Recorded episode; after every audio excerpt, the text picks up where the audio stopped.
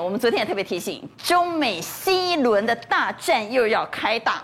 美国列了三十三家未经核实的黑名单。什么叫未经核实黑名单？意思就是说我找不到你杀人的证据，但是我说你是杀人犯就是杀人犯。所以美国列了三十三家的未经核实名单。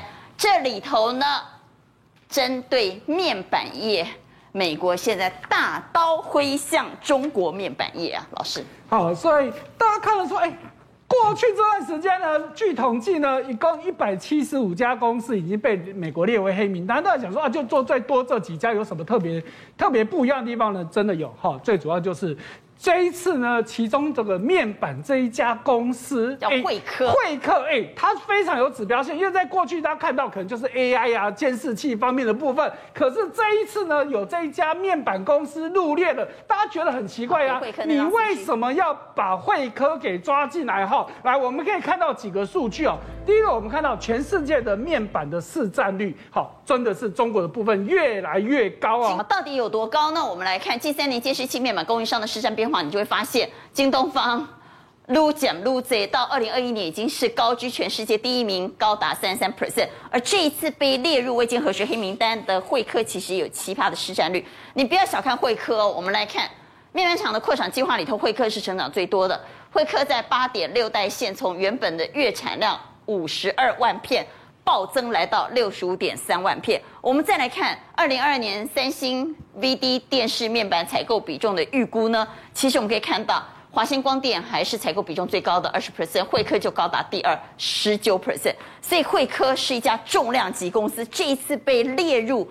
未经核实黑名单，代表美国大刀砍向中国面板。好，大家一直想说，为什么？哎，前面京东方更大，华星光电更大，你不砍，你砍第三的惠科。好，那大家可以从刚刚的这个图表里面可以看到。三星的部分，它市占率快速的减少，为什么？因为三星它已经要退出 LCD，因为它要做更高价的部分。好，那所以呢，这个三星的这个它的产能释出之后，谁可以接手？所以大家可以特别看到，惠科成长的速度是最快的，包括刚刚关系到，好，大家可以看到。它在这个扩展的部分，它是右上角哈，画面上右上角的最下面那一行，你可以看到会客，我们刚刚看过了，它从原本的五二跳增来到六五点三，是，所以呢，对中国来说，对美国来说呢，哎。我会怕你增加的速度这么快，诶，那是不是未来这市场上会有什么动作？那正好又被他抓到了一个小辫子，就是你这个会科从美国要进口一些原物料，可是你没有交代清楚，你到底跟谁进的，你进了哪些东西没有讲清楚，所以这次就被抓到。所以你看到这一次，他虽然没有讲清楚，但是你也没有抓到他。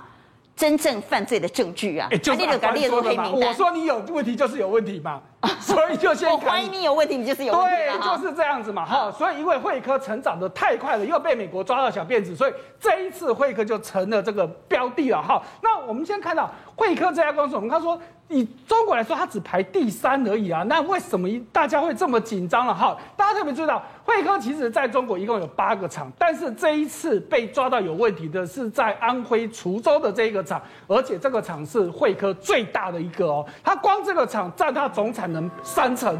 哇，你看到这三成的产能一被你打到，那真的问题就很大了。再来就是我们刚看的统计表都是全部总 total 的这个产值，可是如果你只看大比大尺寸的面板，因为你看到慧科它的主力就在五十寸以上的大尺寸面板，这个部分它的其实市占率其实是更高的。好，所以这一次制裁的话，大家第一个想到说，你这一次的美国制裁你，显然就是以后美国厂商要跟你做生意，那。不是说完全不行，可是难度会增高。可是我们知道面板产业有一个最特，这是要申请哎，申请他怎么会给他合作？对，这就是一个最大的问题。我们在过去刚刚讲到嘛，美现在中国已经有一百七十几家厂商都被美国列入黑名单。为什么大家会这次会特别关心？因为之前看到这些厂商，其实他要做任何移转都很简单。可是面板产业不一样，面板产业最上有一个东西叫做玻璃基板啊，谁是龙头？美国的康宁啊，啊，啊，如果今天美国康宁不能供货给你，啊，你就错起来啊，你就根本就不要玩了嘛，因为光一个康宁全世界市占率六成以上，你不跟康宁买好，剩下只剩下日本的三家电气消子、旭消子、板消子，问你这三家厂量都他们以供应日本自己厂商为主，所以现在康宁就是一个很大关键，但是呢。康宁其实在中国大陆有很多的厂，包含这个滁州所在地，其实都有康宁的厂。所以康宁接下来动作到底会怎么样？这就是大家所观察的。那当然，当然，今天我们看到台股有一个很大的反应，就是说啊，可能是有转单效应。我觉得大家可能还是要再观察一下。真的吗？把人西北写烂的快乐吗？既然美国砍向中国面板厂，那我们台湾面板厂应该会受惠呀。哎，理论上是这个样子嘛。可是我们刚刚说，因为这个康宁在中国当地有厂，如果我从康在中国厂出货给惠州。就没有违违反美国美国的规定哦。如果你今天是从美国，我要商品制造出口到中国去，那现在你被列为黑名单，你就不行了。可是康宁是在当地有厂，所以意思就是说，他至少还可以再撑一段时间。这次美国大刀砍向中国面板厂，台湾的面板股在今天，特别是友达外资买超第一名，哎，老师，所以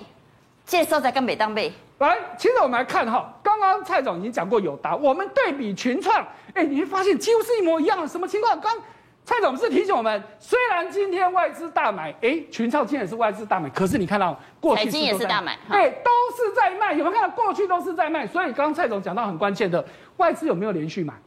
哎，这就是一个很大问题。但是你看哦，今天友达只买第一天，这个群创也只买第一天，可是彩金今天能杀杀刚了。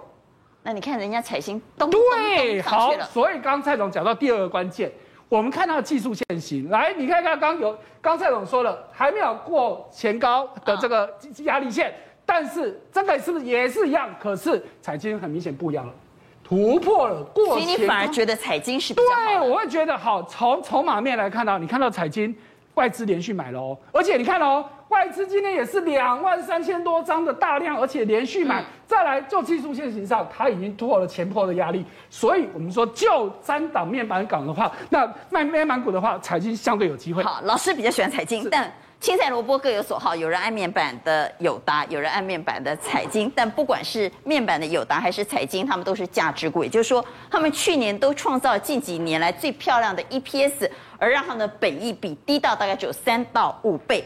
到底此时此刻能不能买面板股？请举牌。认为可以买面板的，请举圈，请举牌。一、二、三、四，四票圈一票差，中联给差。为什么？因为其实面板它之前跌的理由就是中国这边要扩产嘛。那其实三星跟 LG 他们的面板厂在今年要停产没有错。那短期上有一些对面板的利多没有错。但是中国今年要开出来的产能是。三星现在被修理了，没有，他们今天要开出来的是三星跟那个 L L G，他们要停产的三倍，所以这个后面的产能是非常大，所以如果说以这部分的话，其实他们今年的报价基本上我认为不太会涨。哦，你认为报价还没有动之前，先不要轻举妄动哈。